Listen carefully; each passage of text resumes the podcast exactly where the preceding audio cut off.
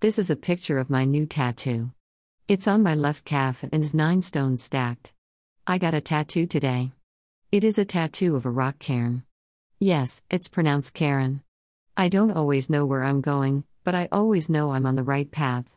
I know this because I have a deep sense of faith in my intuition. My intuition is the boss of me, and I listen to her. She never steers me wrong.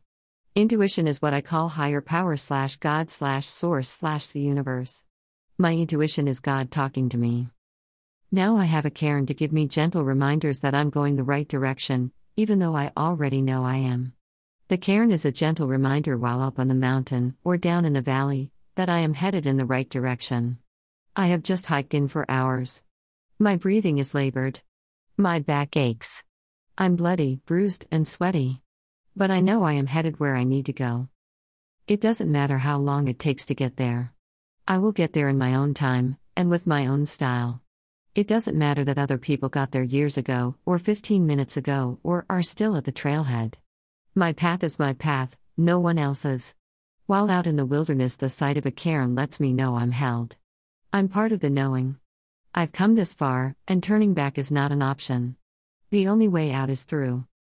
Climb the boulders now, Jen. You're getting close to the next resting stop on the Bridge of Life.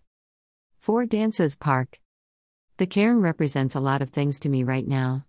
It is the symbol I have chosen for my cancer tattoo. The lessons gained from having had cancer are balance and reverence along with the pain and transformation. The cairn is the symbol I have chosen for the ending with my love. I can't talk about that much at all still, it is acute and deeply painful. The cairn is also the symbol I have chosen for what I've learned so far, including what I've learned from COVIDlandia. We carry our lessons in our hearts. I also carry them on my skin. Namaste.